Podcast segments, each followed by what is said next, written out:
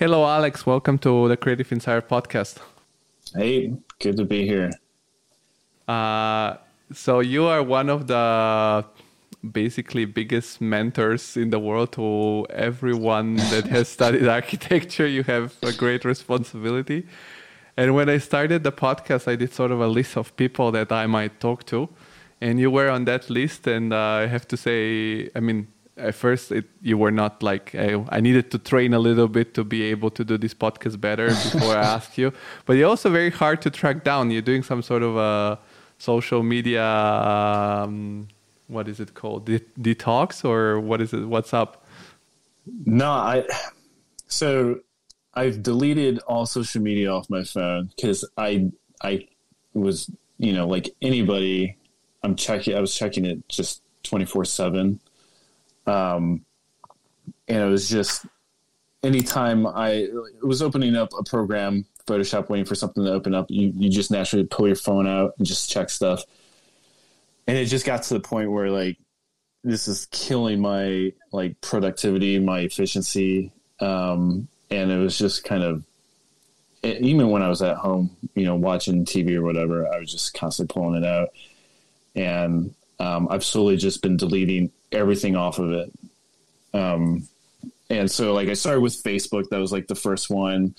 Um, I just recently did Instagram. I did basically anything on my phone, like even New York Times, like uh, news agencies. Like I just deleted all that stuff off there because I don't want to be picking up my phone every five minutes to check something to get that in uh, what's it called the um the, the dopamine rush the yeah, dopamine, dopamine rush yeah. yeah so I am just trying to disconnect from everything basically how how long did it um, take you to like stop doing it because I've done it sometimes too to delete everything.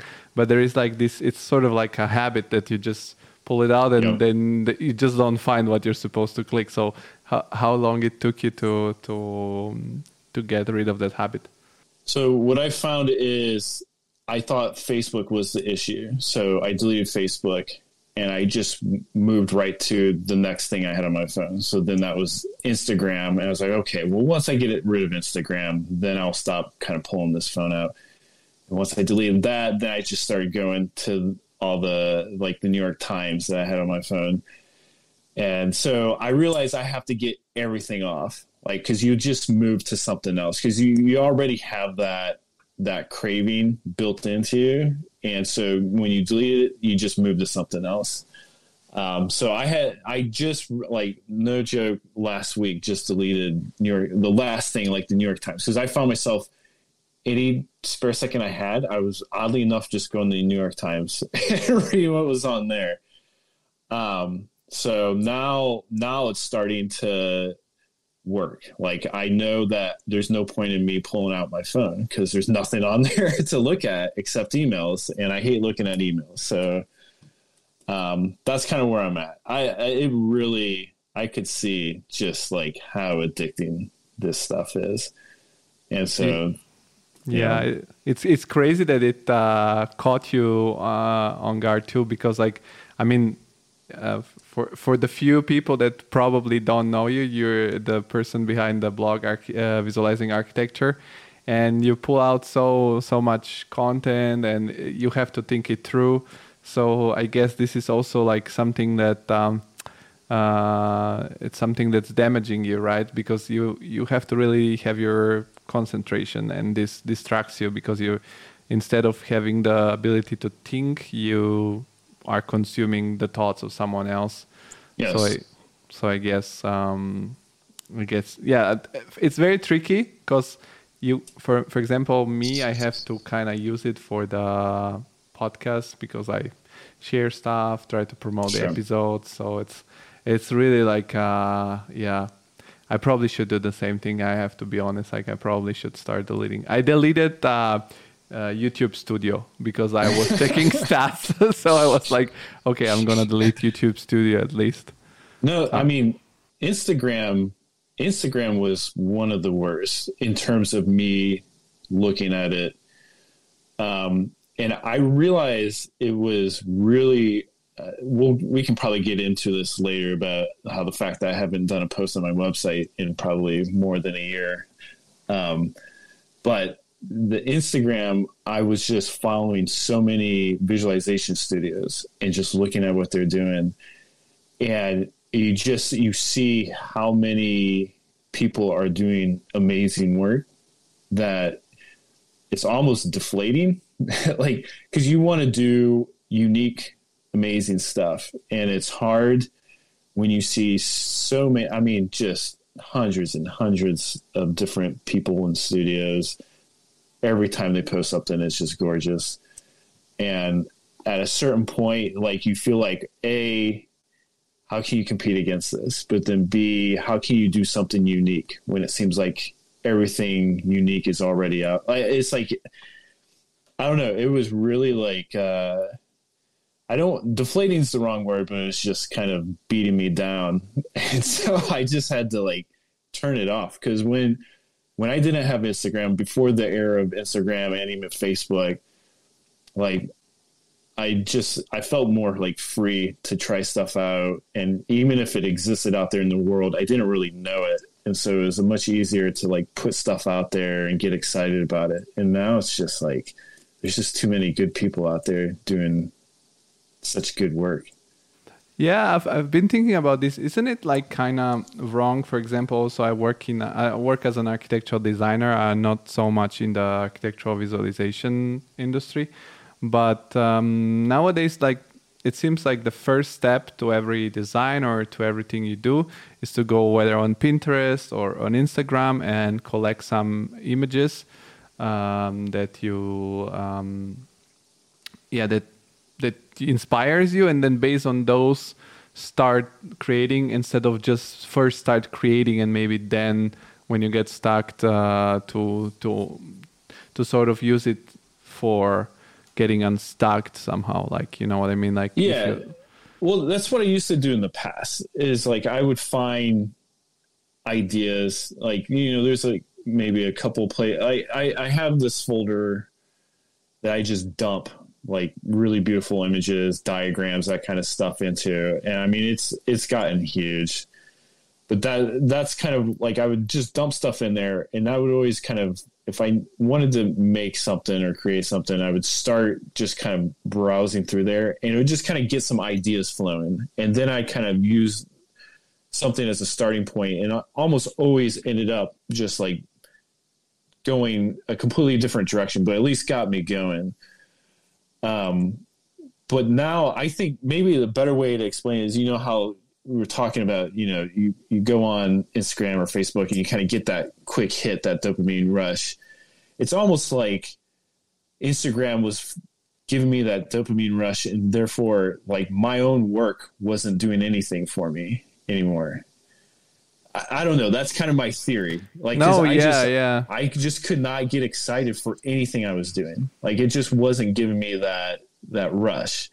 And then you go on Instagram and you look at all these beautiful images, and it's just like, oh, that's beautiful. Oh, that's beautiful. And then you close out Instagram and you're good to go for a little while until you get that craving again. And my own work just wasn't doing that anymore.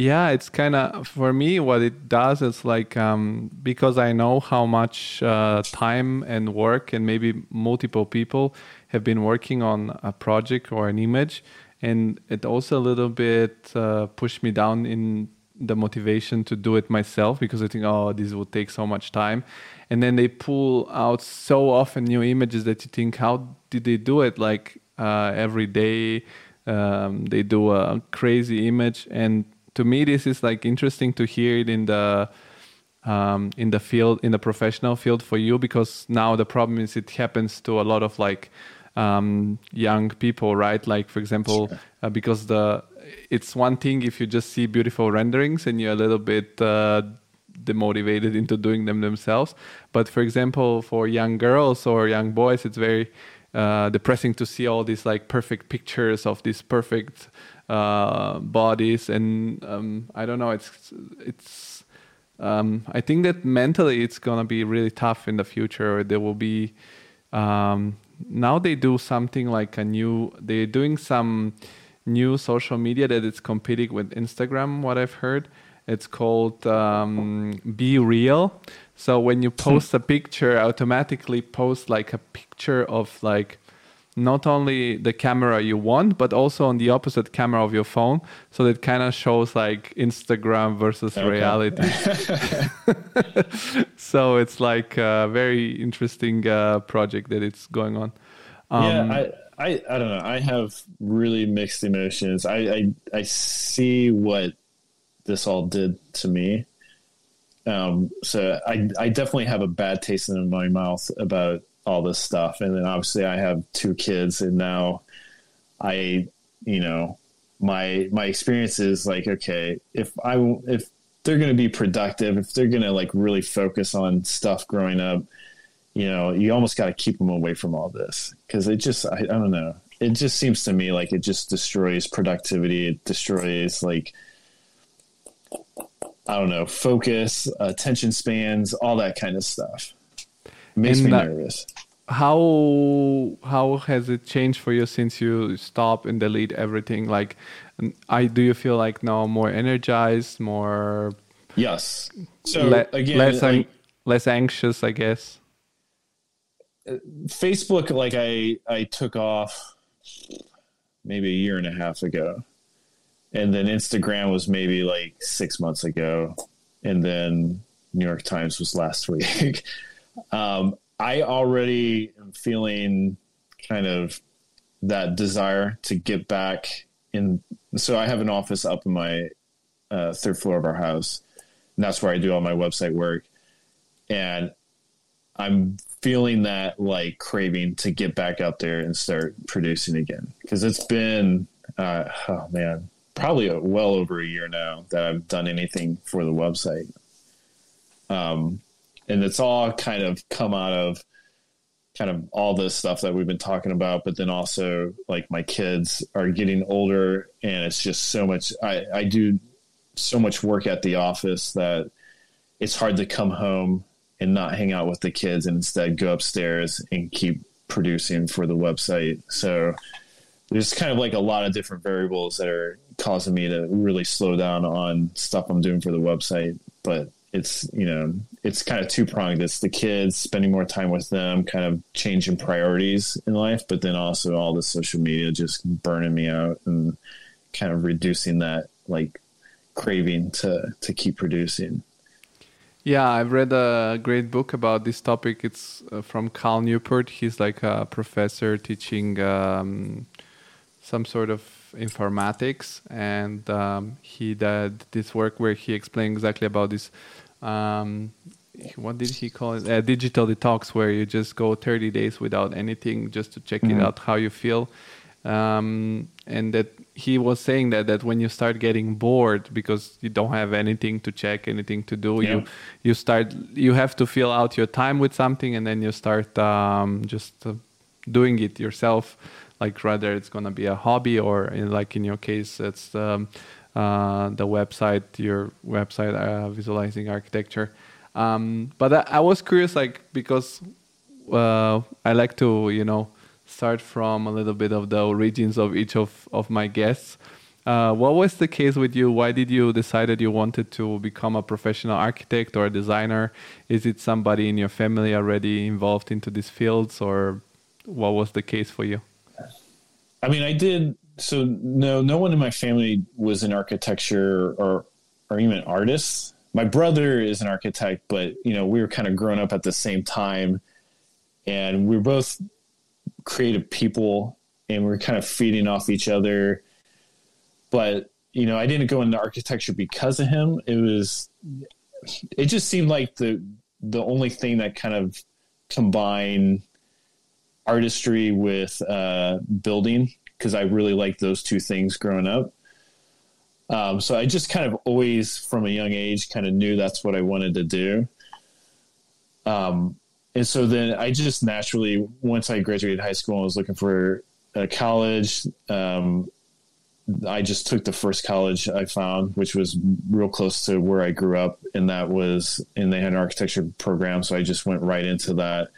I mean, it wasn't like this soul searching thing that I did when I was younger. It's just I always kind of knew I was going to be an architect, and I just kind of took the easiest path, which was this college right by where I grew up. Um, and then as I got deeper into that program, so I got my bachelor's degree from Bowling Green State University, which was the university right where I grew up. Um, once I got towards the end of that, I really liked kind of architecture and decided to get my master's in it. And then I went to Miami University, which was maybe like a three hour drive from where I grew up. Um, and that's kind of where my passion for architecture came out of was when I got my master's, believe it or not. Because I, when I was getting my undergraduate degree, we were required to have internships at architecture firms. And so I worked at architecture firms and it wasn't wasn't as great as I thought it was going to be. Um, but then when I went to Miami and got my master's, I don't know, something changed and I got really excited about it again.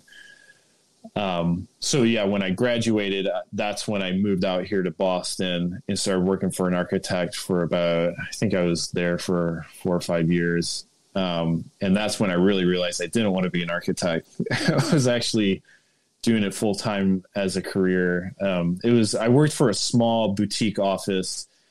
Um, they did really high end residential and some commercial, and because it's a small office, I kind of managed all aspects of the process. So I did um, drawings, lots of design work, um, and then also administrative work. So like managing the contractors and all that kind of stuff and the you know the design work obviously was a lot of fun and the you know even doing the drawings was okay. I mean that's just doing drawings is brutal.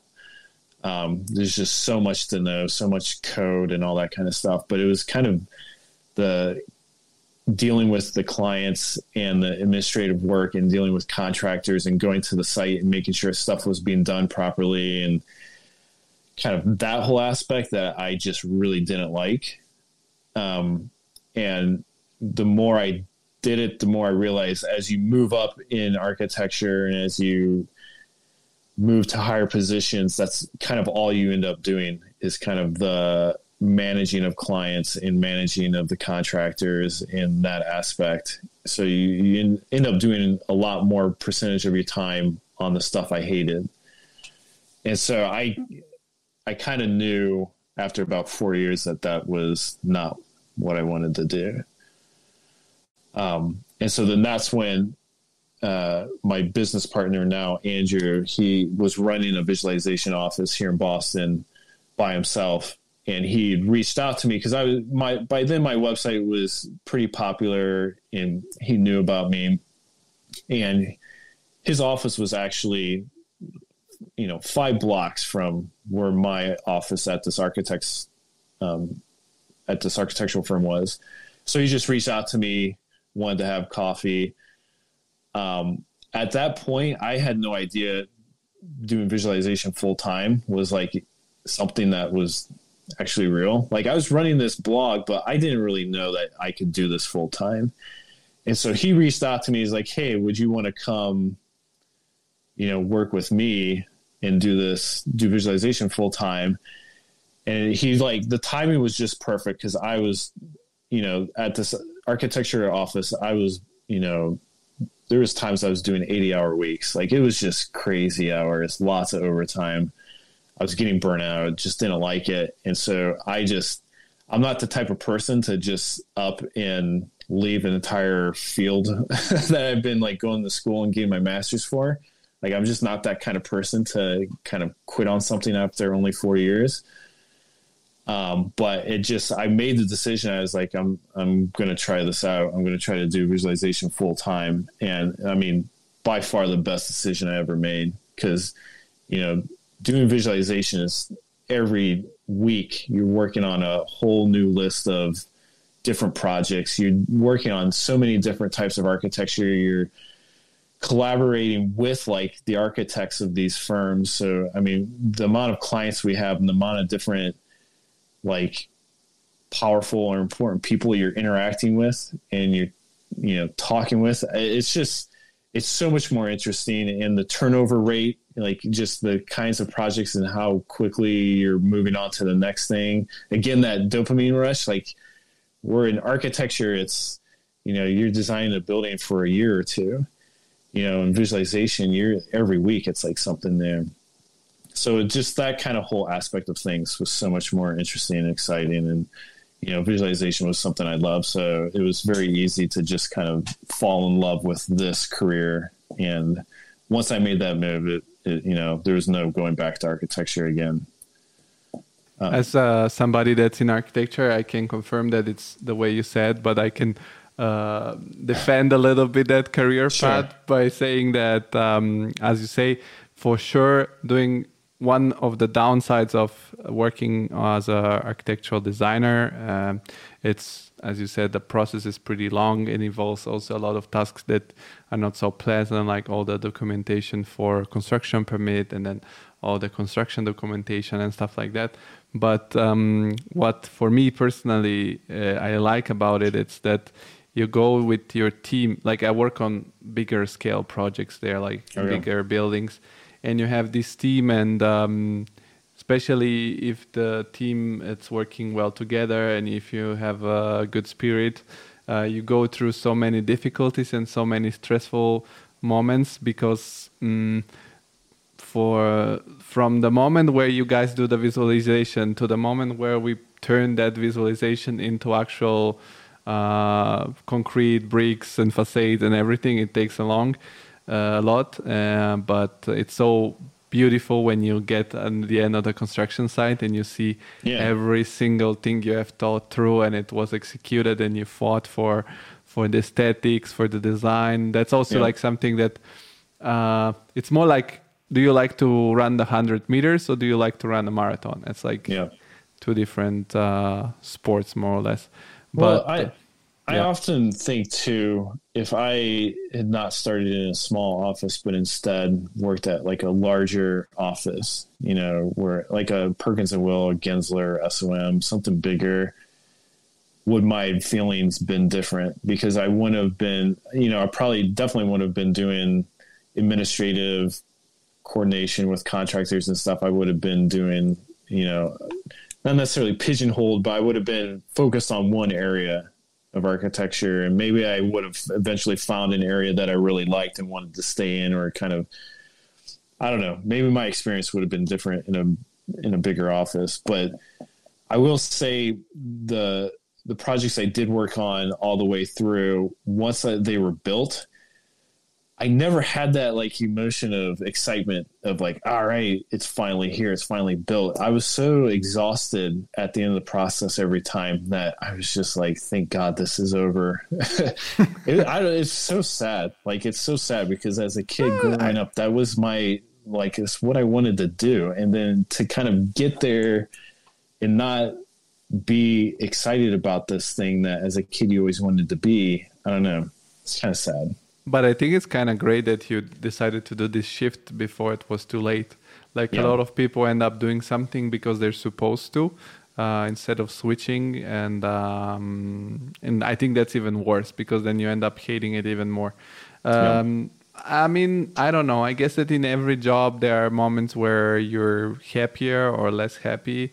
Uh, so I mean, I'm somebody that likes both sides. I think that Mm, I, w- I would like to like shift between the two things more often because I think that if I move to to your side of the work where I have to just um, visualize other projects, it will be exciting to, as you said, to have this constantly change and shift of tasks and completely new project, completely new challenge. But I also at some point I would miss like the, you know, entering the building I've designed and be like, oh, I designed this. So I think um, for me it's really tricky. I don't know yet what I want to do. Yeah. um, sure. But you you mentioned that when the moment you shift, uh, you were already uh, you have already started your blog and it was pretty popular. And and you said something like um, you didn't know that you could make money out of it. Wasn't your blog with this popularity, or isn't your blog with this big popularity that it has? Because literally I don't know. I'm based in Europe, so so far away from from from the states, and everyone at least once have been on your blog and they have looked at especially the old school stuff, and Yep. they're still very helpful. Didn't you start monetizing that website, or aren't you monetizing this website since the fir- the early stages? It was so popular, or just it was for you like something that you like doing and Yeah. So when I first started, I mean, it took a couple of years to kind of build up to a relatively decent decent audience. Um, and then at a certain point, I tried doing ads, like just Google ads on it. Um, it never really felt quite right. I never really made money on the Google ads. Like we're talking like twenty dollars a month, like very very small amounts. Google Ads is not the way to go when, at least in my experience, when you're trying to monetize it. You kind of need to find. I'm trying to think of what the other. There's like a website that helps you buy and sell ads. I think was this website where like you would kind of post uh, advertising spots on your website to this like it's it was like a website where you bring together advertisers and um, creators, and uh, I tried that, and that was a you could make a lot more money if you found the right advertiser that wanted to spend a decent amount of money advertising on your website. But I was never really able to uh, make that work either. And at a certain point, I was just like, you know what? I don't really care. I really don't care about making uh, money on this thing. And so at a certain point, when that was all just kind of fizzling out, I just kind of deleted all the ads off the site because they really ruined the look of a website. Um, you're constantly trying to throw all these little ugly things all over on all these pages. And um, when I rebuilt the website, I, I used to have it in Squarespace, and then I rebuilt it in. Um, oh, my brain's blanking now. Uh, WordPress. I just built like a custom thing on in, on WordPress. I just did not even create space for advertising. I just wasn't in- interested in it. Um, I do sell my portfolios on my website, but then a- there again, I really don't make that much money off of them because they're the it's all print on demand. I don't do like block printing, which that's how you get costs low. I do print on demand. And I try not to make these things super expensive. So I basically remove just about all of the profit margin on them um, just to kind of keep costs as low as possible. So I really don't make that much money on the portfolios either. So in, in terms of your question did I make money off the website, uh, next to nothing. I with the portfolios, I will say that um, they cover the costs of the hosting fee. So I, I break even now. Um, since I haven't released a portfolio in a while, I don't really sell too much of those anymore, and so now I'm back in the red again in terms of I'm spending way more money on hosting fees and stuff than I am on the money I'm making on that stuff. So in a lot of ways, I'm losing money on the website, but it's fine. I I really don't need the money, and I I kind of just prefer having like a nice, elegant looking website than something that has ads all over it. Yeah, um, but uh, didn't that somehow indirectly generated some uh, Yes. income for you because of the awareness? Maybe like, yeah, I, I think you were speaking at the D2 conference, at least at their podcast at some point, or like, I don't know, speaking gigs or teaching, stuff like that. Did that generate at least something like this? Yeah, so that for sure. So, you know, in terms of like directly monetizing the website, no, I never really made money.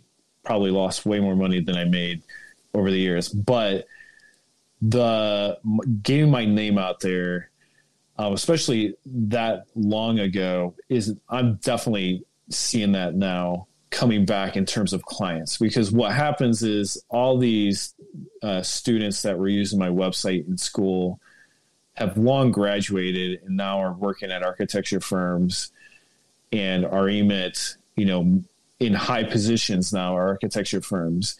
Just last week, we had a call with uh, office, and it was a big conference call, kind of a project kickoff of the images we're doing. And, you know, the first thing that was said by the guy that was running the meeting was, Hey, I'm a huge fan of your website. I, I used it in school. And so we're super excited to be working with you. And that happens all the time. We'll jump on these calls and the first thing that's said is like, Hey, I'm a huge fan of your website. So it is definitely in that respect been more than amazing in terms of like paying off in like just building trust with clients right away. You know, they they almost like feel like they know who we are even before starting work with us, just because they've been using my website for so long. Yeah, and also that um, creates some sort of legitimacy for you. Yes. Because like if I uh, were about to assign you with an image, I would be like, okay, this guy had written so many um, blog articles and had uh, showed me how I how he does it. So um, so I'll be like, yeah, he knows what he's doing. I'm definitely gonna gonna trust uh, his work and and and also the fact that you have helped for free so many people. Um, they're like willing to you know pay back somehow, I guess. Um, and and yeah. the thing is, I never thought about this, you know, that long ago. Never in my in a million years, a did I think the website would be big and popular.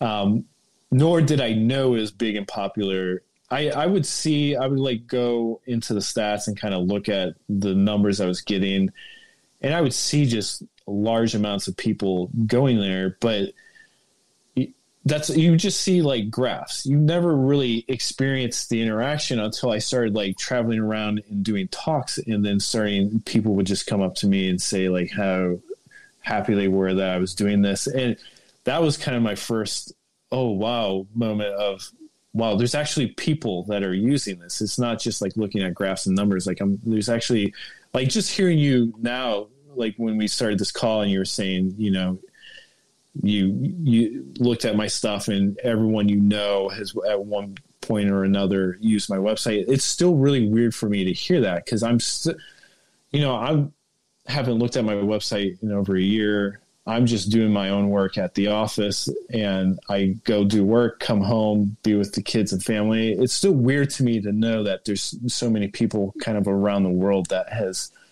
at least know knows my name or knows my work, it's still really weird to me. Um, I'm gonna add more. I have it uh, always on a tab, on a special tab where it's like favorites, like uh, I don't know architecture stuff, and it's always there. And I always go to fundamentals, and we even use it to. We use it at one of my offices to create like the. We create um, here in Germany. Offices are very efficient, as you might uh, imagine. And um, we created a Photoshop file for like uh, uh, when people do uh, floor plans or elevations to make them nice for competitions. And uh, because I was the Photoshop expert at, at that office, I needed to create a file which everyone can use, and then they can easily create uh, images of of their architectures that look cool and uh, we went to your tutorial about the layer structure in Photoshop, okay. and and, uh, and, we were using it, and that was like it's just even on a professional level, it's used so much. Um, I know in every office I've been, the people at the competition team they know these two, three websites, and and they go on there and uh, learn from there, and it's and it's crazy how you've done something that it's timeless in a sense because. Um, it's certainly like about some programs like Photoshop, for example, but it's also a lot about the approach, how you approach things. So the same way you approach them five or six years ago will be today. Um, yep. And I think this is something really valuable. But how did you? Because you said that you didn't, you weren't so, you were a little bit disenchanted with the architecture at some point between the bachelor and the master. Uh, at what point of your uh, career, or whether it's academic or professional, you decided even doing the the blog? How came this idea? I, it was um, in uh, grad school when I was getting my master's. It was the year before my thesis.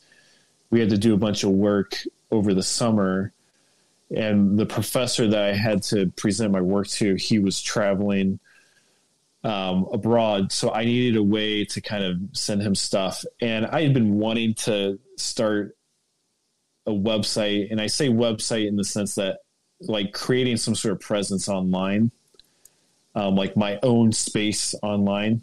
I just wanted to like. Which year are we talking about? Uh, like 2009, I think. Um, so I I created this website and just started dumping my thesis work onto that website to present to him. And it, again, that's why it was started, but it it never it quickly just turned into this is where I'm going to dump all my ideas. It, it's just weird to think about because I just I didn't have any direction. I was just dumping images on there. Um, I'd call my mom and I'd be like, "Hey, I started a website. Look at the stuff I put on there," and she would, you know, say, "Oh, those, those look great. Those look nice." And that's all. I, that's all it was. And then um, at a certain point, when I was going through school, like other like my classmates and stuff, they were always asking me, "How are you doing this? How are you doing that?" Because I was doing like interesting visualization for my projects, and I was, you know, just it was like kind of a level above everyone else's. So there's always people coming to me like, "Can you show me how to do this? How to do that?" And I was like, "Okay, there's there's no place online that's really showing how to do any of this. Like, it's just there's nothing out there." And so that's why I started doing the tutorials just to get something on there. And once I got like a little bit of momentum, once I started seeing like two or three hundred people like went to my website that week, I was like, oh, well, okay, so there's there's people actually looking at this stuff. And that was really exciting. And that just kind of got the the juices flowing, got me excited. I just started producing more. I mean, I I remember there was a time like every week I was creating a new video or creating a new image so I was like churning this stuff out because it was exciting because it, it was really clear the more I put out there, the more people were going and seeing it.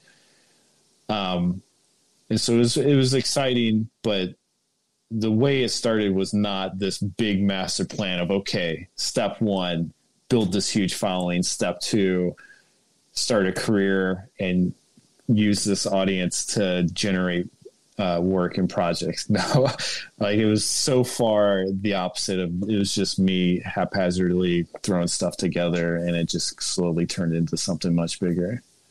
Yeah, but back in the days, this approach was even a even a thing, right? It people didn't think that way yet. Like uh, yeah. I, I think it was very, um, very rare to to think that way. Um, but did you also, um, when you started doing the website, did you actively work on do some like SEO optimization so that people, when they search it, they find it, or it was just like a website where you would put the the instructions for how to do things, and then when somebody asks you, you just send them a link and said, "Here, I had done a website. Just enjoy." Uh, n- no, I didn't think about that stuff at all. um, I used Squarespace, and was, Squarespace was in its infancy back then, but they were kind of doing a lot of SEO stuff. Uh, kind of, it was everything was like a lot of like automated. So I didn't. If I would have tried to start the website in WordPress, there would have been no like optimization for like showing up in Google search results or any like. Uh, it probably would have, to be honest, n- not grown as fast um, because I use Squarespace, a lot of that was built in, and so the fact that I I didn't know much about it, it was really good that Squarespace just kind of automatically did a lot of that. But then I also was throwing everything on YouTube, and YouTube was generating a lot of traffic, and that would in turn send it to the website. So YouTube is kind of where I think a lot of it kind of grew and turned into something bigger. But YouTube wasn't like really a tutorial. It was more like a screen recording of what you would do. And yes, no, again, like it was this. I I remember like I did like a time lapse of like modeling a tower, and I just was like, hey, I think this would be cool to kind of do a time lapse. So I just recorded the whole modeling process and then I threw some text. Like again, I was throwing like dumbass uh, music in the background of all these videos and just doing text and stuff. I, I it wasn't I, the most beautiful thing in the I, world. I remember. I remember when I found your uh, website, and um, I always go to this what is it called basics or not basics, but like fundamentals. Yeah. The fundamentals page where they are like probably the first uh, articles in the first tutorials. Yeah. And then I would do based on what I wanted to do. I would do all of them and then I found one with the video, and then I played the video. I think it was the one about making snow or stuff like that in your images. Okay. And I was like, God damn, this guy this, does this super good blog, but the videos are awful. Like, rather, rather, rather stick to the instructions because I would like. The, you, the videos you, were. I think they're time lapses, right? Like they're super quick. Some of them are. I yeah. Honestly, I have no idea. I have not looked at any of these videos in years. I'm I'm disgusted by them. I'm embarrassed by them, but I will never take them down. They'll always be up there for the world to see. But I just I I cringe when I look. No, but they were like the quality wasn't bad, but like you would because they were time lapse. I remember, and there was this um, one. Um, video or what one article that I couldn't couldn't figure out. So I saw there was like a video and I would try to stop at the exact oh, yeah. spot where you were doing the crucial thing that I didn't understand. But because it was so quick, it was really hard to pick the frame. so, but maybe it was good for you, YouTube big algorithm, because people would like move it back and forth. but uh, yeah, that that um, that that was really funny. No, but it's like as I said, it was extremely helpful, and especially for like, cause a lot of like, um, it's a really good topic to talk to um, to architects and designers because we do design, and when you're especially a student or beginning your career, maybe you're in the competition team of a company. Um, this is like the main thing you want to do. You want to do like really dope drawing, uh, and in university also like the professors they really expect you to do like really some cool stuff yeah. Uh, so you kind of was like this holy grail where you go and then like finally i get some and also because i don't know how it is in the states but here in europe we have like um, some classes but they don't teach you like really stuff step by step they tell you some really basic stuff and you have to figure out on your own how photoshop works how to do it. So the only way that you would learn it like now there are many youtube channels but before yeah. it was like okay one person knew one thing and you would go went to them and then one person used one software and and this is how you how you learn. So having something that's really structured was extremely extremely um, helpful so and yeah, I I still don't get. That's exactly how it was here in the states. Is they just didn't teach this stuff. I mean, every all, every student was just on their own to figure it out. And to this day, I still don't really get why they don't emphasize it a little bit more.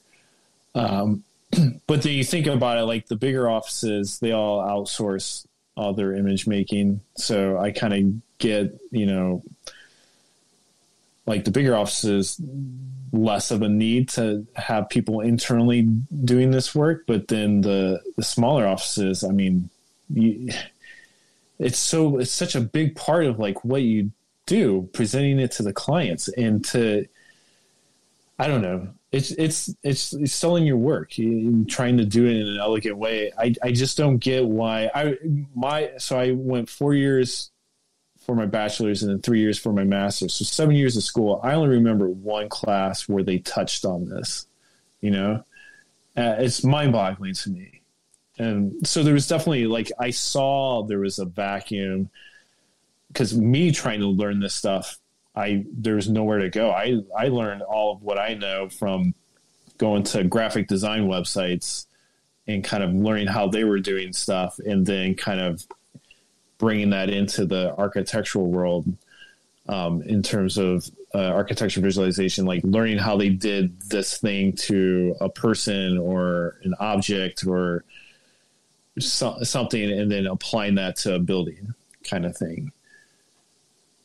Um, and I, I, think it was uh, extremely good also that um, your website wasn't so like deep in it was uh, just breaking down one aspect so yeah. it was not like um, breaking down the whole image but each section would be on a different part of the image like for example how to do the uh, shadow of a person or how to do snow or how to do and this kind of forced you to experiment a lot because you would like learn one technique about doing snow and then you would think hmm maybe i can use this for doing rain and maybe i can use this just yeah. to do a different lighting and maybe i just um, and nowadays also going back to the topic of the beginning of the conversation we have all this like tutorials mentality so i have like the um, I feel like people are more afraid of experimenting. You know, they just do the tutorial and they're like, sure. mm, "Yeah, that's it. Like now, I'm gonna do it forever like this."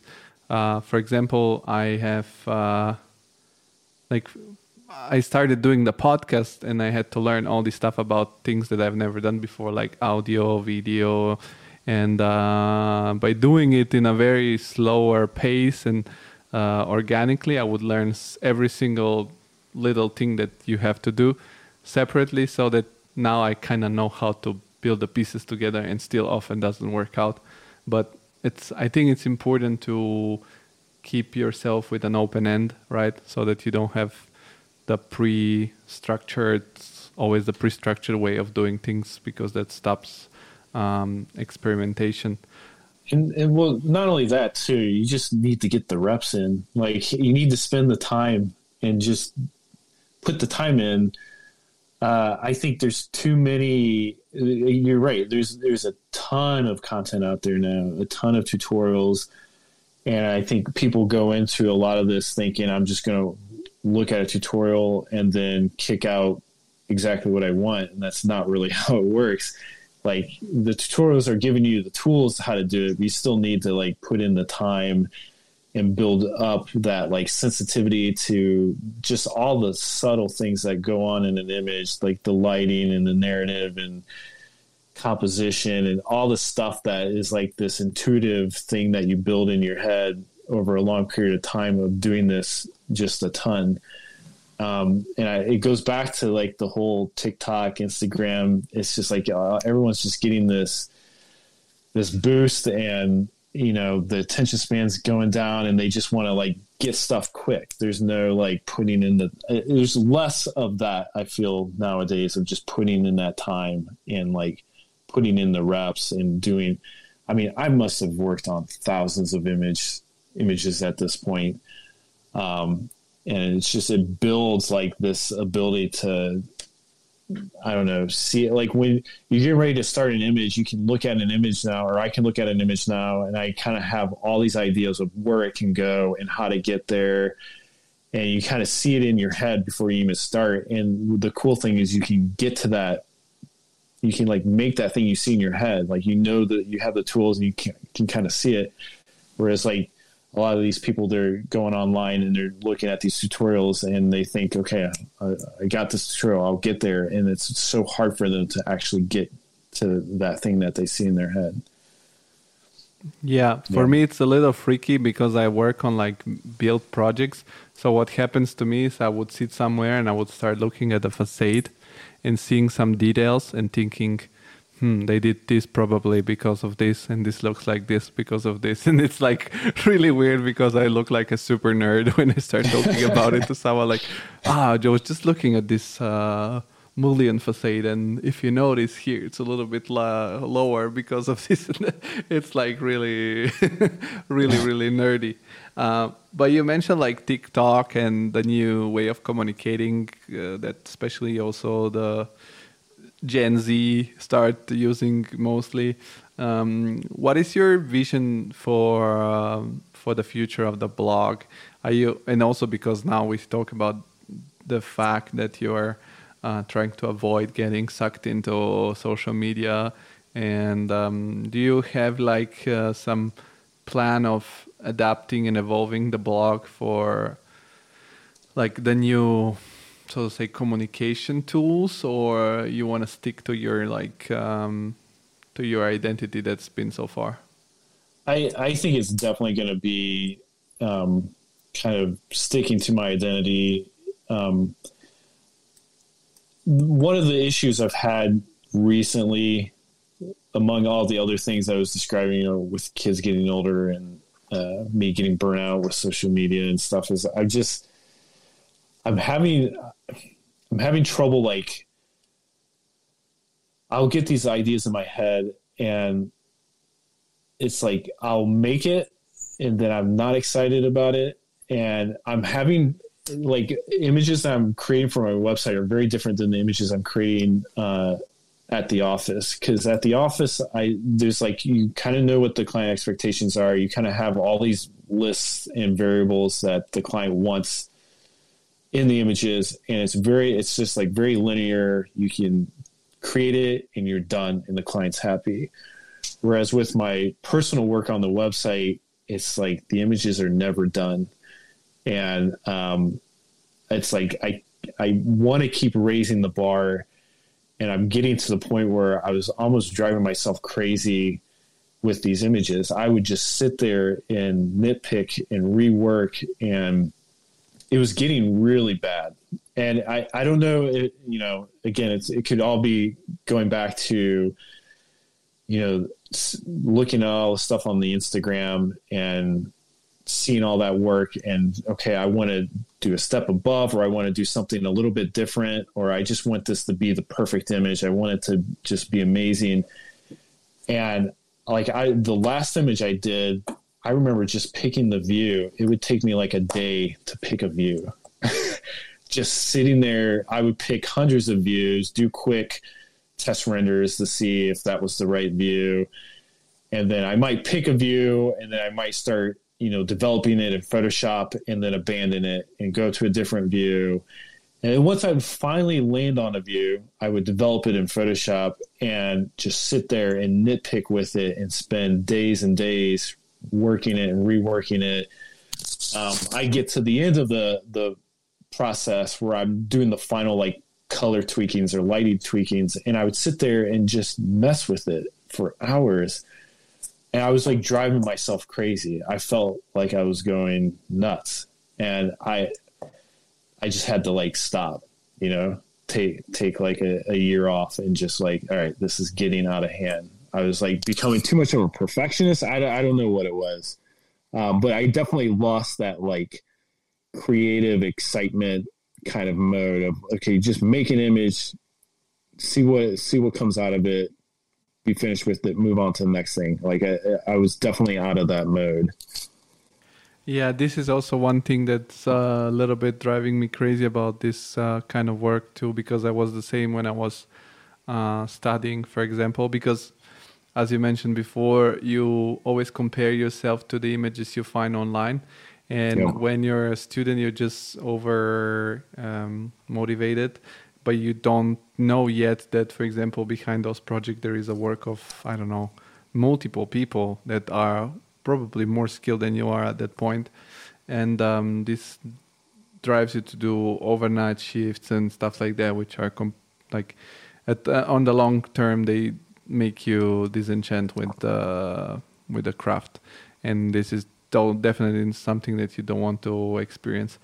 But the images that you do for the websites, because there are some images that are just like purely put there to show how you've done them, and I don't know, there are uh, different uh, different things that you have posted like uh, there was one house in the woods uh, there are different buildings interiors exteriors um, are those projects that you do for work or are those uh, projects that you do yourself uh, for the pure purpose of um, doing it for the for the for example you have this texas aerial um, yep.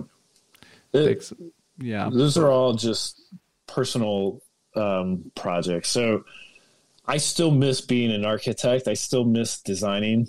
Um, and at the office you know there's there's a lot of situations where a client will come and they'll just give us massing and they'll it'll be like an urban planning project where they're designing the the planning of the campus, but not necessarily the specifics of the architecture. And so they'll come to us and we we can create stuff and fill all that in. That's great. But like with the website, like I love just creating these designs. So it's all just fake. It's all um, stuff I've come up with. Uh, the earlier stuff was the projects I did in school. So the design projects I did for studios and stuff. I would uh, revisit those and kind of develop images around them, you know, long after the fact, like long after I was out of school, I went back to these projects and redeveloped them. But like the stuff I'm doing now, like that Prairie, um, the office Prairie building, um, it's just like ideas that come in my head. I'm like, okay, this would be cool to explore. And then uh, who knows, maybe I'll get some really cool images and diagrams and sections out of them. So they're kind of all built to generate really interesting visualization. And um, i'm always thinking about okay what are like some cool diagrams that i can develop that will kind of explain these projects in a, a unique way. So it, it's all just designed for not necessarily for the visualization but kind of just another creative outlet that i i get to have. And how do you how do you motivate yourself to do it without the pressure that usually you have whether if it's like uh, when you're a student you have to hand in the project for your for your so to say professor at the end of the semester if it's your yeah. client you have a set up deadline and we all know that when it's a personal project that it's as you said really endless um, you have to sort of push yourself um, so is there is, do you have difficulties at all doing this or when do you do, do now. it and now you do. So again like i i'm really good at setting my own deadlines um or i used to be. And like with these projects i would set these deadlines and i would just build the model and i would say okay you have one week to develop this design because you can't sit here and spend two months designing something. You you got to make the design so that you can start visualizing it. Um, so I would set all these internal deadlines, and I was really good at sticking to them because I needed to kick out something for the website, you know, every couple of weeks.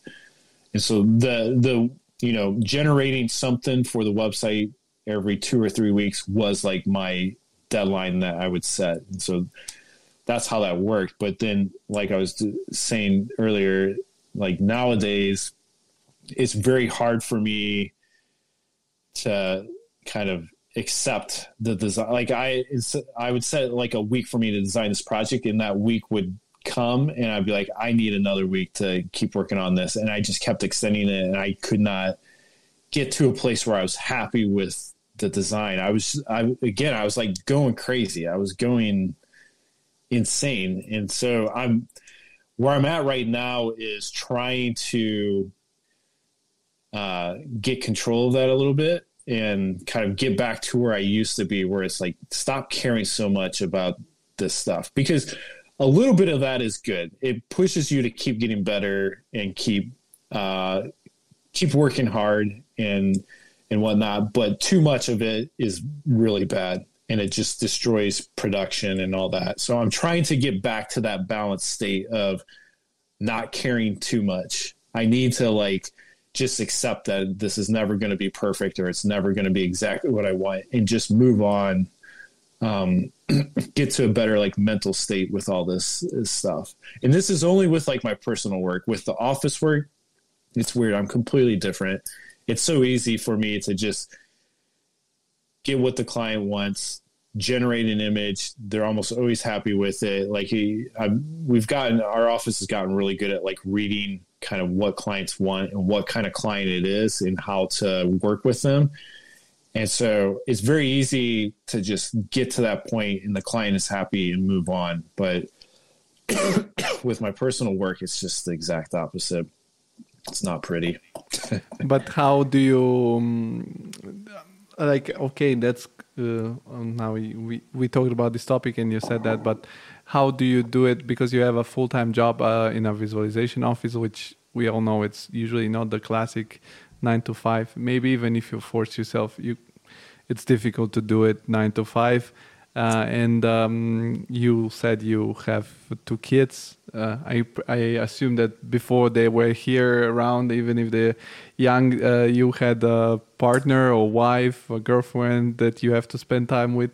So did you you were you used to like wake up pretty early to do it in the morning before you work, or did you do it on the weekends, or and how did you balance the time? Um, between doing these side projects and spending times for example with your family because yeah. as someone that does something on the side i know how uh, sometimes you feel frustrated because i mean i still also have a job i have to work to in order yeah. to pay my bills and then but i don't want to sort of let myself just go with the life without trying to do anything extra because it's not my my thing uh, yeah. But at the same time, I have to decide if I want to sacrifice the time for doing my side project or to spend time with my girlfriend.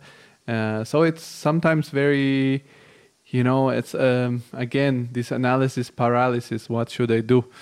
Yeah. And um, how did you organize yourself in that sense, and how did you manage this stress?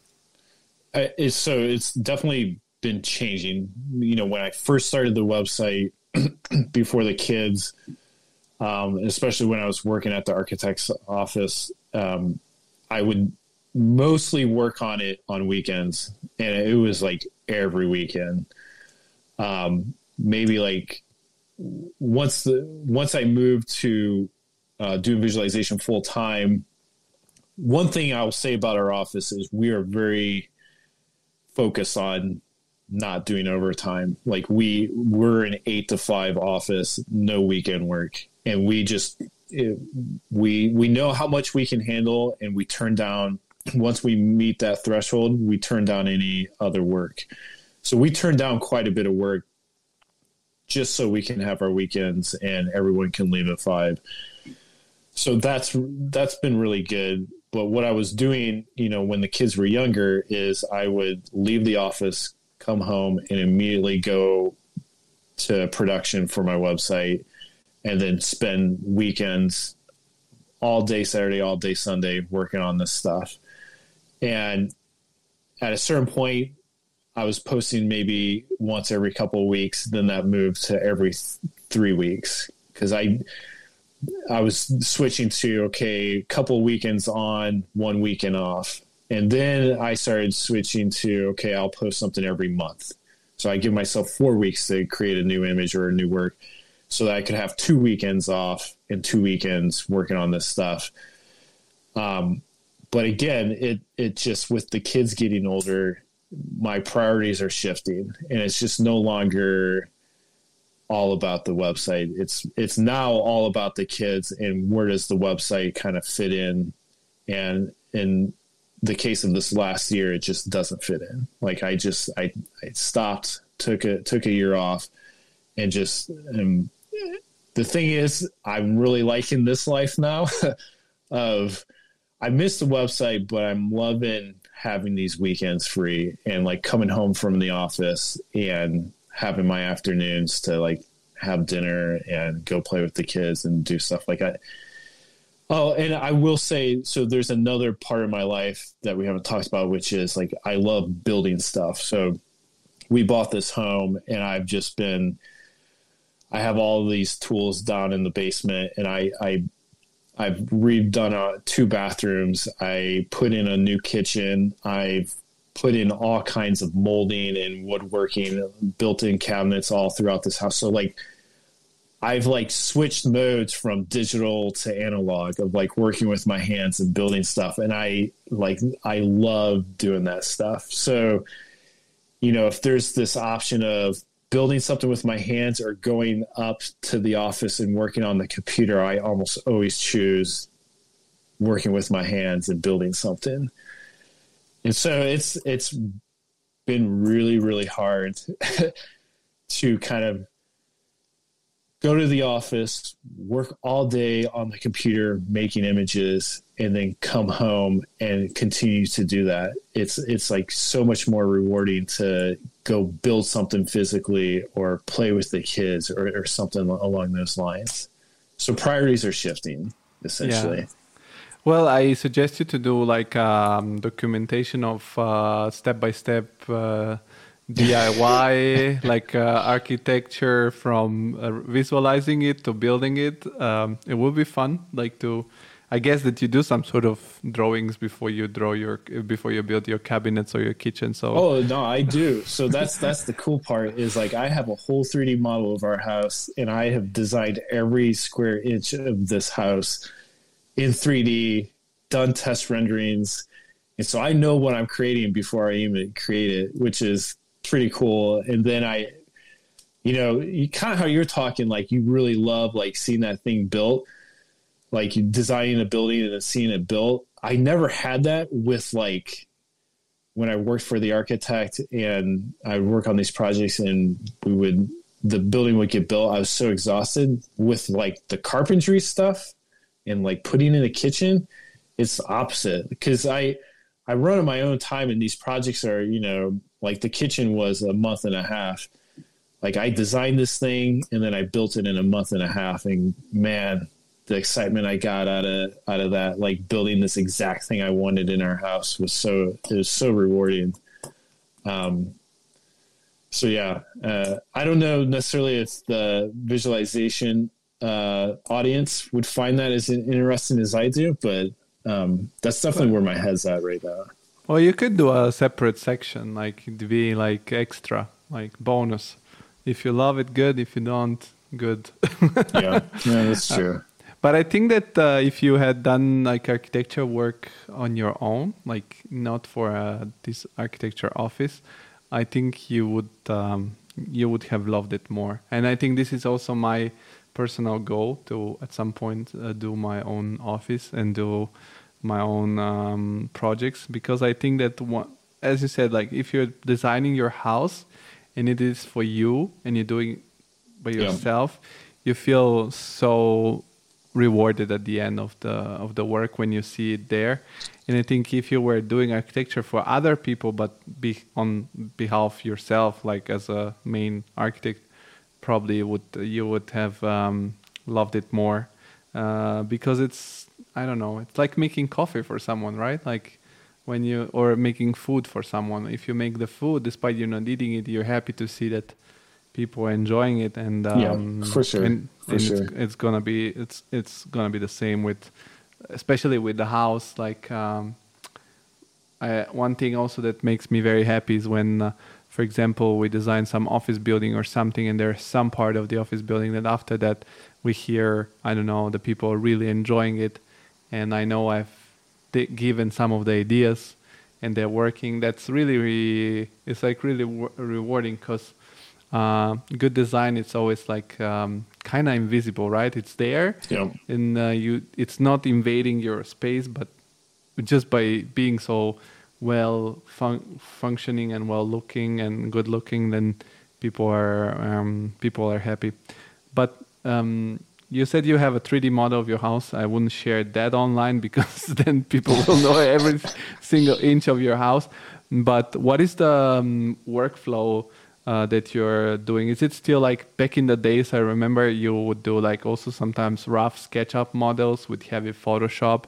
Um, and my knowledge is that that kind of SketchUp was completely uh, change a little bit because I think Google sold it or something like that. There is this new yeah. SketchUp with the blue icon that I've tested one and it was really weird to use. Uh, they kind of ruined it. Yeah, they kind of ruined it for me. I've never been like a huge SketchUp fan, um, but um, so what is what is the workflow? Because I know mainly the architecture visualization office they use rather 3D Studio Max or yeah. uh, Cinema 4D, but mainly uh, 3ds Max. Um, so, what is the workflow? Do you still do SketchUp and Photoshop or something yeah, else? Yeah, everything's still SketchUp. Um, we render in V-Ray, um, V-Ray for SketchUp, so it's a plugin inside of SketchUp. um, versus like a standalone V-Ray. Um, and then Photoshop. And you know, the thing is, is it's SketchUp has largely unchanged. It hasn't changed much since it was like first created. Uh, but the amount of content created around SketchUp, like the amount of plugins, the amount of like even with how V-Ray interacts with SketchUp has gotten, I mean, miles and miles better. And so we can do stuff now that even like five years ago we couldn't do, and definitely like ten years ago was not even possible. Like uh, just like with how like one thing SketchUp I think does really well is it handles really large files. Like if you build them correctly, you can like we do huge like city master plans, um, campus master plans, where we'll like build out like huge chunks of these universities with like a lot of detail and we'll dump in these really big textures and throw a ton of proxy trees and cars and 3D people all over and we're able to really manage these large files really well. Whereas in the past, you know, five even five years ago, like it, it was we were kind of re, we we were always kind of pushing the limits of what SketchUp and V-Ray could do, and now I feel like um, we we don't really reach those limits. Like it's it just keeps getting more and more capable, and it also helps too. Like we're running much much bigger computers now, and so we're just able to handle like huge swaths of data. Um, so I you know.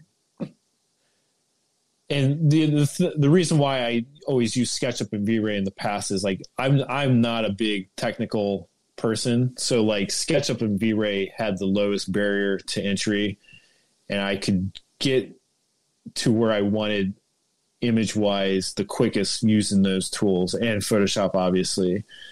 Um, and I've just you know there's been times where we've kind of reached the limit of what we could do and we've considered switching to something else 3d studio max or, or whatever um, but then like V-Ray would release new updates. Like they haven't been doing uh, real time for that long inside of V-Ray for SketchUp. So like they kept like releasing more capable software, and so we just kind of kept staying with it. Um, and now we're we're actually really happy with what we're able to do.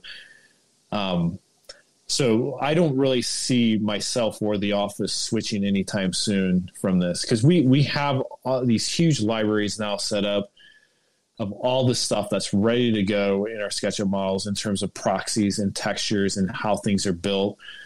Um, the other issue is we're doing so many images a year, like hundreds of images a year, and we have this whole infrastructure set up on these older images that when clients come to us and need us to make changes to something we did a year ago or two years ago, we need to still make sure we have this whole infrastructure set up so that we can update and make changes. Or, you know, there's a lot of situations where we did five or six images a year ago.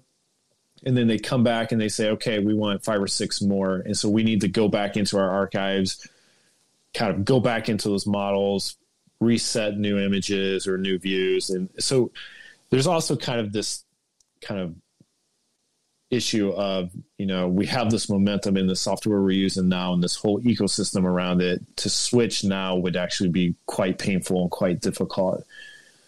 Um, but I also don't really see a need for us to switch at the moment. I'm still able to kind of kick out what I want to kick out in terms of image quality. Yeah, definitely. And your office design is still, mm, I mean, where you're working at, where your partner at. Um, does it work uh, only with U.S. clients mainly, or is it working internationally?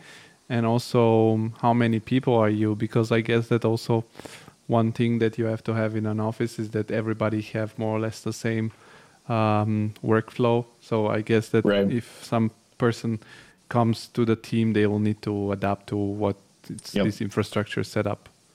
Yeah. So our clients, I would say, let me think here. It used to be that half our clients were in Boston, like big architecture firms in Boston, and then the other half was kind of spread around the United States. Um, we really don't get a lot of clients outside of the United States, and it's not that we don't want it. It's just that w- most of our clients come from inside the United States for whatever reason that is. Um, I would say now we maybe it's 25% of our clients are here in Boston, and 75 now are just spread out around the United States. And a lot of that is like, you know, for example, like an office like Perkins and Will, they have a branch in Boston, they have a branch in Atlanta, they have a branch in Texas, they have a branch in Chicago, they have these branches all over. And we now are working. We started out with maybe the branch in Atlanta, and then our word got passed to the branch in Texas and um, Chicago, and now we're doing work for all these different teams in all these different states.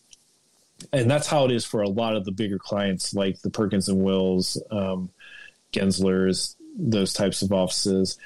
And then when these architects in these other states see these images, then they end up reaching out to us. And so we have lots of relationships with like smaller offices in all these different places all around the United States. So word of mouth has definitely traveled quite a bit. And so we're doing a lot less work just focused here in Boston. And then there's a lot of projects where we're doing something for Perkins and Will that they're designing something in Europe or or some other country. So it's not necessarily the images we're making are for projects here in the United States. A lot of the images are international, um, but the clients themselves are mostly here in the states.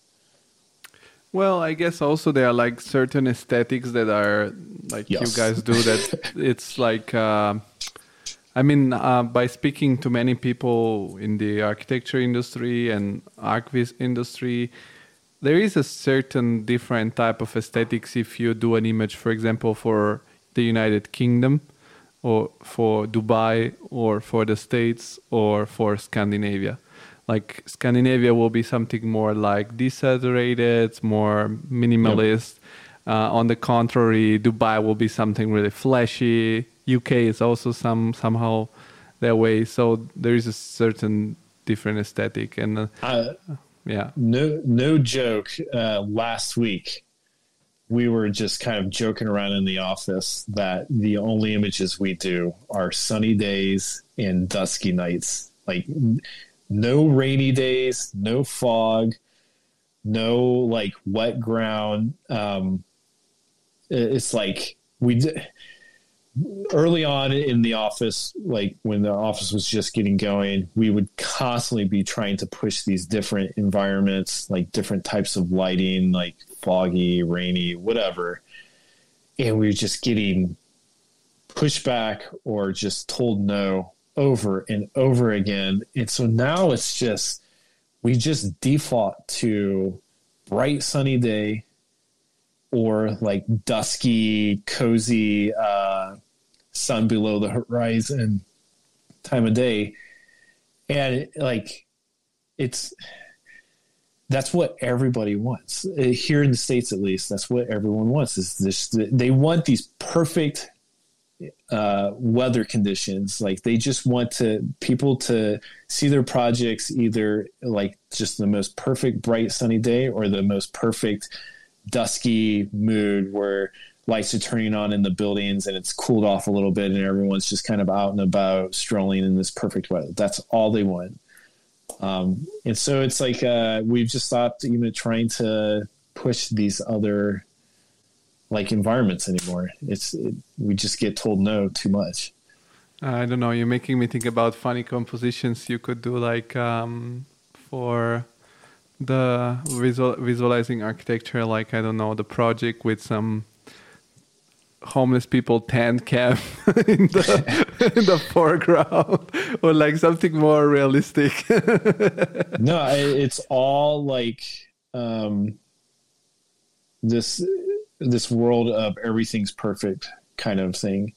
You know definitely not like you're saying you know like um, you know, like a Mir type image where it's just so much emotion and like we just can't get away with that here. There's just we we get told no too much. I now Mir Mir is able to do like they're able to take like a like a bright sunny day and they're able to really do some amazing things with a bright sunny day or like a like they're able to really still be uh smart and creative with those types of day. But even like that first one at the top that you just showed, like that would be on the right. That's still not bright and sunny enough. Like we would have to get warmth in that image. Like it's too uh, desaturated and gray. Like it's it's, it's nuts um, how much we're just pushed to make it warm. The the uh, daytime images are supposed to be warm and bright and sunny we just uh, we were doing a project and they asked us to do a fall shot, which we were super excited about. Talking about this image from um, Mir that I really loved because it was like such a, a scene that you could relate to, and it was not something like you said, like a fancy sunny sky or putting like a classic, uh, very pretty woman in the foreground or something like that. Uh, so that was um, it, it's really they do a really good job by by um, composition and of course they do this ultra realistic stuff. Um, but by by being so your website being so popular and you can imagine it's particularly popular in the United States. Um, have you been invited maybe to teach or to speak at universities so about these topics or? Yeah um, before the pandemic i was actually doing quite a bit. Um, i was trying to limit to about two kind of talks or presentations um, a semester. And then the pandemic hit and everyone wanted to switch to uh, virtual kind of talks and presentations and that's just it's not my thing. Like I, I, I don't like doing like a Zoom type uh, presentation. So I just kind of started turning stuff down. And then now with things, everything opened up again, I'm actually getting ready to go to two universities here in the fall, um, both in October. And so there is quite a bit of that. There's like a lot of universities reaching out, asking to come do workshops, which, um, it's actually a lot of fun. It's fun just kind of traveling around and seeing what different universities are doing. Um, there has been a couple um, places reaching out to teach, but it's just not something I have the time to do. There's no way I would ever be able to fit something like that into my schedule. So um, definitely I've had the option, but I've turned it down. Um, I think the workshops and the lectures are like a nice little in between where I can kind of go to these places, meet new people, see kind of what kind of work they're doing, but it's only just a short period of time. I'm not using up a ton of vacation. I can get back home and spend more time with the kids and stuff. So, yeah, it's, uh, it, I, you know, giving presentations and lecturing and stuff like that's not if there's one thing to know about me, I am the most introverted person ever. Like I love just like being home. Um, so it's definitely I I have to override a lot of my instincts on this. Like it, I remember hearing like a long time ago, just don't say no so much. Like just say yes to things that make you uncomfortable. And so that's why like I'm just as much as like I it's not necessarily I don't want to do it. It's just I I would much prefer to just stay home versus doing all this traveling and like doing lectures and whatnot. I still just say yes to as much as I can just to force myself to kind of keep doing this because it's good. I'm always happy I did it after the fact. Um, it's just a lot of overriding what my brain is telling me to do. Uh, it's so funny that you say this because I I would love to have some some of that in my daily career life, so to say. That's once in a while I travel somewhere, And um, in Italy, we have a way of saying who has the teeth doesn't have the the bread, and vice versa. So it's like you always like when you have something, you're like, ah, I don't need it, and other people that would love to have it. Uh, God damn, I'm not getting it. But um, because I, I, I, I don't have to, I don't I don't get to speak to too many people from the states. Um, how is the situation with like because uh, you mentioned you studied in in Miami also like are architectural tuitions also one of those extremely expensive one that you end up with huge student debt in the states or is it still doable i mean i've had some people from the states but um, the one we had studied way back in the days and the other one was a girl that works at big new york and she got like uh, she got a uh, what is it called like a um, student um, not a loan, uh, but she got like some financial support because she was a sure. yeah extremely talented girl. So is it like because for us in Europe, especially in Central, in the European Union, so to say, we don't get this concept of a student loan and student debt because more or less in every single country here studying it's almost for free let's say. Like it's somehow so it's it's not for like in Germany I can tell you in Germany it's for free because we you pay like 400 euros a semester which is 400 dollars now and you get like a ticket with which you can go into museums whether for free or for lower prices you can go to the cinema on certain days for lower prices you can travel all the public transportation for free and so out of this $400 um, I think something like 50 or 100 goes to the university, and everything else it's sort of supported. yeah, crazy. No, and, it's, uh, and it's in Italy it's different. In Italy, uh, because I studied both in Germany and Italy, and in Italy it was like based on your family income. If you're part of a family, like I think it, everything is based on the country, and because Italy it's more like structured like you stay with your family until you're not done with um, I, I, think you count part of your family as long as you're living on the same address so um, or as long as you're registered on the same address. So it's based on your family income. So if you come from a rich family i think the maximum you can pay was 3000 euros a semester uh, which is $3000 and uh, it, there were different like levels based on whether you're poor or rich.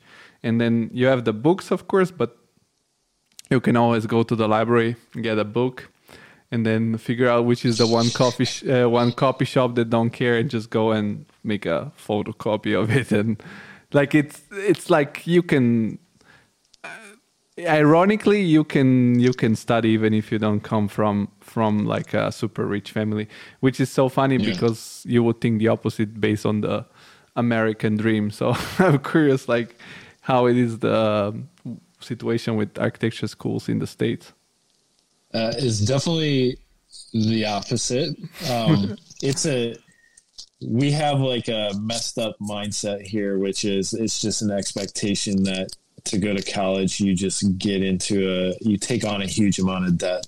Like that's just what everyone does. We, we have an issue with debt in general here in the States, like in terms of using credit cards and stuff. Just, it's an expectation that everybody just runs up a ton of debt on stuff. But universities is one of the, the biggest issues. Obviously, it's like a big political thing right now. Um, but like for example a it depends a lot on what school you go to so if you go to like a bigger well-known more respected school you're going to be paying double or triple of what a smaller much smaller school less known would cost but even with that i remember um, i applied to four universities um, back in uh, so when I was trying to get my master's, I applied to four different places. Um, so this was in 2007. I remember one school was going to cost 40k a year, forty thousand dollars a year. Forty thousand dollars a year. Yes, that was for three years. It's like three Um, cars. Good one, like Mustang. the the other school was thirty thousand a year, uh, or two of them was was thirty thousand a year, and then the one I went to, um, the reason I went there is they offered an assistantship, which meant like I could work in like at the library. I ended up working at in the workshop of uh, at Miami University. This is Miami University of Ohio, not Miami like Miami Dolphins, Florida. This is Miami, Ohio. Um, but they, I wor- I worked in the wood shop, which is where I learned all my carpentry and stuff that I do in my house now.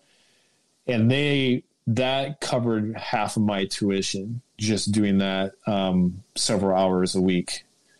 So that's ultimately why I went to Miami. Um, but I think nowadays things have gotten even more expensive. I know there's schools that are probably like sixty thousand a year, if not more. Um, But so what do you get that for? Like, do you get it pure? Do you get everything included in that at least? Like, do you have to still then buy books and stuff like that, or So um, usually it includes uh, housing. So like if you're staying in a dorm, Hmm. um, sometimes that's usually for undergraduate. Graduate programs usually don't have you don't stay in dorms, so you got to cover the cost of your housing. Um, it usually, sometimes it includes food, sometimes it doesn't. Almost always, it doesn't include books. That's just like tuition, man. that's incredible? It's, uh, it's it's nuts. So there's so many people that are grad. So now there's ways to get um, scholarships and that kind of stuff, but it, it never covers the entire cost or even like a large proportion of it. And not everyone gets scholarships. So uh, so many, just about all students are graduating with huge amounts of debt, but a lot of them are like six figure debt, like hundreds of thousands of dollars and that's kind of the issue is like everyone that's graduating they're trying to start life out and they already have essentially a mortgage yeah, uh, without owning a house. They like they're just they're, they're paying these huge amounts of monthly costs. And on top of that they got to somehow get their lives started and start buying houses and, and having kids and stuff. And they're just already like so far behind. But my logic would say, okay, they have studied, they've paid a bunch of um, money for tuition, and I mean, if we don't count also the money that they didn't earn in that time because they were studying, uh, would lead me to the to thinking that uh, Amer- in America an architect would earn a lot of money in order to be able to easily, like not easily, but at least comfortably pay back this debt, or is not that the case? Because here in Germany, on average, you go between, let's say, if you're a beginner, you would start around 40k, let's say, a year, uh, and after taxes, that goes down to maybe 30 something or 30 and then if you're advanced you can go up to i don't know 90k a year something like that uh, which after taxes will be like i don't know 50 maximum. Um, know i don't know is it more or less the same wage in america for architects or is it way more so that i mean it's makes sense to go study? It it a it definitely depends on where it's at. Like if you're in a big city like new york or boston like you might start out at you know right out of school you're probably starting out at 70 hmm um, I'm not in that world anymore, so I, I know less about it. But uh, when we're hiring people, we kind of have to have a little bit of perspective on what architecture offices are paying because we're sometimes competing against them in terms of people. Um, and then I, you know, depending on how far you, it, it also depends. Is it a big office? If you're working your way up in a big office, you'll definitely get into six figures after like, you know, four or five years. But when you're living in a city like Boston, the salaries are higher, but that's because the cost of living is so much higher yeah and so like rent for like you know in the so I live in a town that's just outside of Boston. Um, I still take the bus in, so like I'm still connected to the city through public transportation and whatnot. But like, um, if I were trying to rent a place in this town, it would be three or four thousand a month. So, like again, you may be making more, but you're paying so much more in rent or trying. You can't even buy a house. Houses are so expensive here now. Like you, it's almost impossible for someone out of school to buy a place. And then on top of that, now you have hundreds of thousands of dollars in student loans that you're also trying to pay off, along with trying to pay these huge high rents. Um, it just it it I don't know. Like people are paying off student loans for like 20 or 30 years. I mean, it's just, it's, it's like lasting such a huge chunk of their life. So then, you know, in the news recently, um, Biden, uh, President Biden paid off like $10,000. I mean, that's just a drop in the bucket for a lot of these people. Like, How much did he pay? 10,000. Well, that's like I don't know, not even a semester. right. Well, so for some for some people, you know, they're not going to these big schools or they're not getting architecture degrees. Like the the their loans might be twenty or thirty thousand, in which case that would make a, a big difference. But you know, for a lot of other people, I know I, I don't know a lot of people that have student loans less than fifty or sixty thousand. A lot of them are over a hundred thousand in student loans. In which case, this ten thousand just doesn't really. But this is like ridiculous because I mean, and I guess that uh, you have some sort of interest on that loan, so it's yes. not actually; it's even more. And yep. um, yeah, this is like for me because I um, I'm originally from Bulgaria, which is an Eastern European country, and I was born in the 90s. So for I grew up like with uh, really the American dream, just because like watching American movies and American, uh, yeah, everything was coming from the states, and it was looking so much flashier and so much like different than what was surrounding us that it was been it's been always like so fascinating and and now I listen to a lot of uh, podcasts from the United States, like the Joe Rogan Experience. There is the Lex Fridman show, and and they discuss yeah, sometimes this listen topic. to those all the time. And it's weird because it feels sometimes um, crazy that I, it feels like the people in America live in their own bubble.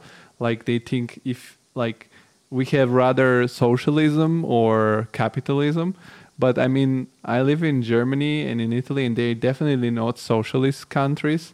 Um, but I feel it's fair to give the opportunity to every single person to go to a higher education and improve their life status um, instead of labeling that as a socialism because it's it's not. It's actually if you would think about it it would be like the most american thing to do because what is your like let's say if you're from a family that's not so wealthy what is your fault for it? You have to have like the opportunity at least to try to get better and um, it, in this condition it's extremely difficult.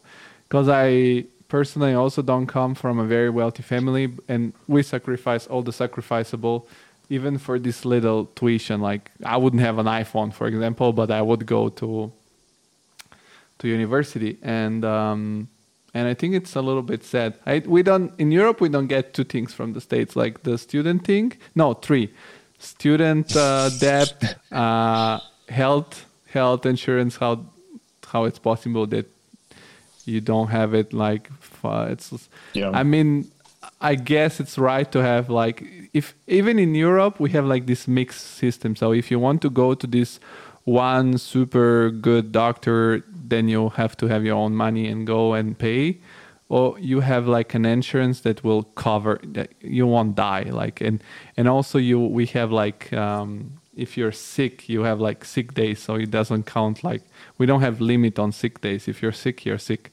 Um, yeah. and that was crazy. And, and also the guns thing like it's just ridiculous. Like uh, I, I'm coming to the states and I'm gonna be driving a car, so I I'll show like a couple of tutorials. What do you need to do when you you get pulled over, pulled over if you get pulled over? Because here we never think like, oh, I have to keep my I don't know my hands visible or stuff like that, or the like if uh, it's like extremely rare that police officers shoot someone or kill someone just for the simple fact that just a very few people might have a gun and and they will own it illegally, so they probably deserve to be shot if that happens. But um, yeah, so it's really to me it's really fascinating to to to learn more about these things from from somebody that lives them because I think maybe I'm biased because I live in this system. I mean, so, well, so go, going back to like the student loan thing, I think there's like a big cultural thing where we just have to get ourselves out of this mindset because you there are ways to go to college for much much cheaper but it's like this this kind of like this dumb status thing of like I want to go to this cool university because they have a badass football team and they have an amazing uh, amenities, uh, amazing gyms, student centers, and so all my friends are spending thousands and thousands of dollars to go here. So, if, you know, I'm going to do the same thing because I want to go where my friends are.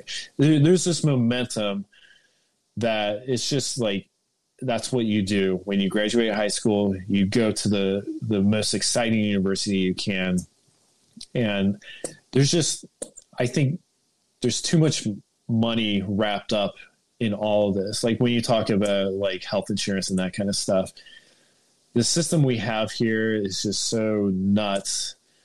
But there's, I mean, we're not even talking billions, we're talking trillions of dollars wrapped up in how this is set up. And trying to undo this and set up something new, it's just not realistic. Like it, it's not going to happen. Um, and so it's the same with the universities. I mean, these universities, they're paying like football coaches millions of dollars, like almost more than NFL coaches. Like that's how big this stuff has gotten. And so of course you're gonna keep charging insane tuitions. Like what is what is the government gonna do? Like it's all uh, it's just there's there's too much money. It, and it's somehow the culture of stop spending all this money on education or you, you know you can go to this college over here that's one tenth of it. It's obviously it doesn't have the same name and it doesn't have all these amenities and it doesn't have an amazing football coach but you're not also going to be leaving with a ton of debt. And just no one here wants to do that. They want to go to the exciting university I, and, and, if you think if you want to become like an artist artist, you don't even need a degree. You just need to learn the software. Basically, oh, yeah. go through your oh, website yeah. tutorials and you get to go. I mean, I, I had my choice to go to a bunch of really cool universities, but like I said, they were so expensive. And this one university, I couldn't be happier going to Miami but the reason I ultimately went was because they offered me the assistantship to work while I was there. Um, the, the, too many people just don't care about that. They, they they're fine building up the debt now, and then they complain once they graduate. Um, yeah, I mean, there's there's bigger issues at hand than mm. it's, I can a, it's give, a cultural thing. I can give the suggestion to American students to come to Europe and study. They can easily get a visa, and it's gonna be way cheaper. And uh, we oh. don't have, but we don't have American football teams at our universities. We have no teams. My business partner Andrew, his daughter is going to study in Paris, and it's way, way, way, way cheaper than anything she would have went to here and imagine that Paris is like maybe the most expensive you can get because you have to live in Paris, and I guess this is a little bit more expensive. But still, like you can, I know, like I've seen documentaries here about American students going to study in countries like Slovenia or yeah, even Slovenia. I think is completely free, so they go there and learn stuff like veterinary and and um, yeah, they just I mean, I think I would do that if I were like in the states and I couldn't afford to go to college and I wanted to study, and I would go somewhere else and maybe then it's not fully recognized in the states as a degree, but still you will get something. I mean, all the people that get get green card and are educated, they're getting like uh, good jobs. So I think uh, I think that's a, a, wise thing to do. Um, yeah, so it's it's to me it's really fascinating that uh, that it's that that is how it works in the states, and I think that uh, also a problem is that you guys are like in a, such a huge country that before you get out of the country it takes such a long time. And even if you could travel for hours by plane and you're still in the same country. And if you yeah. go on the north canada is pretty much the same. Uh, so you have to go maybe mexico to see something different and for us it's so much different because i can take a car and drive just three hours in direction west and I get to France and the people there would talk another language and they will have completely different culture. Or you fly one hour south to Italy and it's a completely different con- yeah. country. So I think this is also something that I guess it's easy to get in your own bubble when you're in the States. For sure. For sure. Um, well, Alex, it uh, it was super nice talking to you. We have covered uh, a lot of topics. Uh, I always say that uh, this is your first time on the podcast, but it doesn't have to be the last time. So, whenever you do something interesting or you want to share your latest um, carpentry project at home, you're always welcome back to showcase it on here. Uh, I always like to end the conversation uh, in an inspirational way. So, I ask everybody if they would share some activity, movies, books, uh, traveling destinations, or whatever uh, that um, it's something that pumps you up to or inspires you to to be creative when you have a little bit of a dip. Um, that's a good question. I mean, there's a lot of different directions I could go in terms of kind of creativity.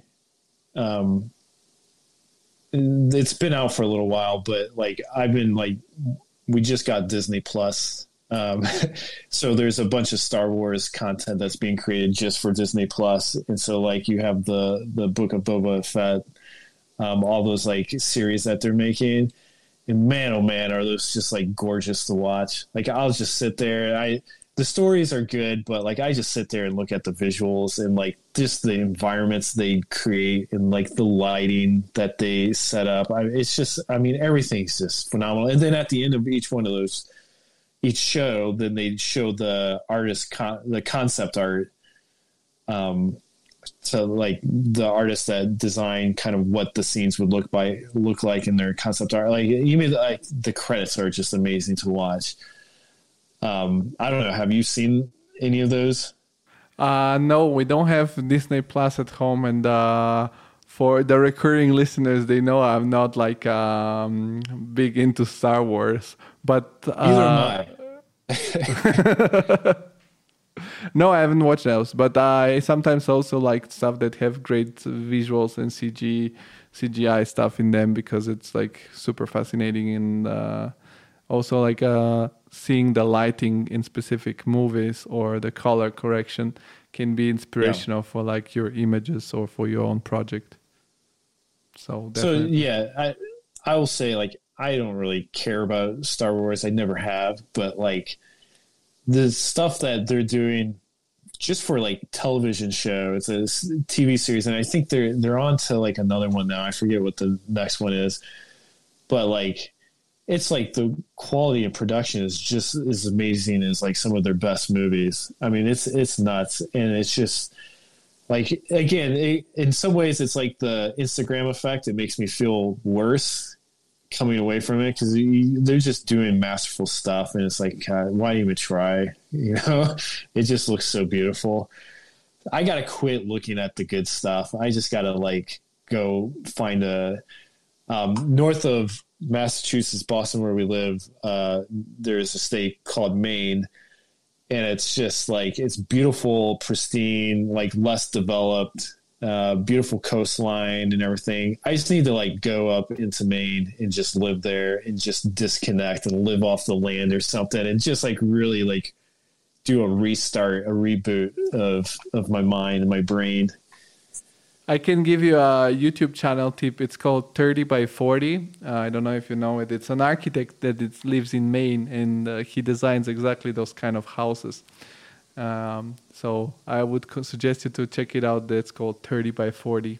Okay. Uh, it's really he does these beautiful videos and he shows like his projects, and he lives in a house completely surrounded by the woods.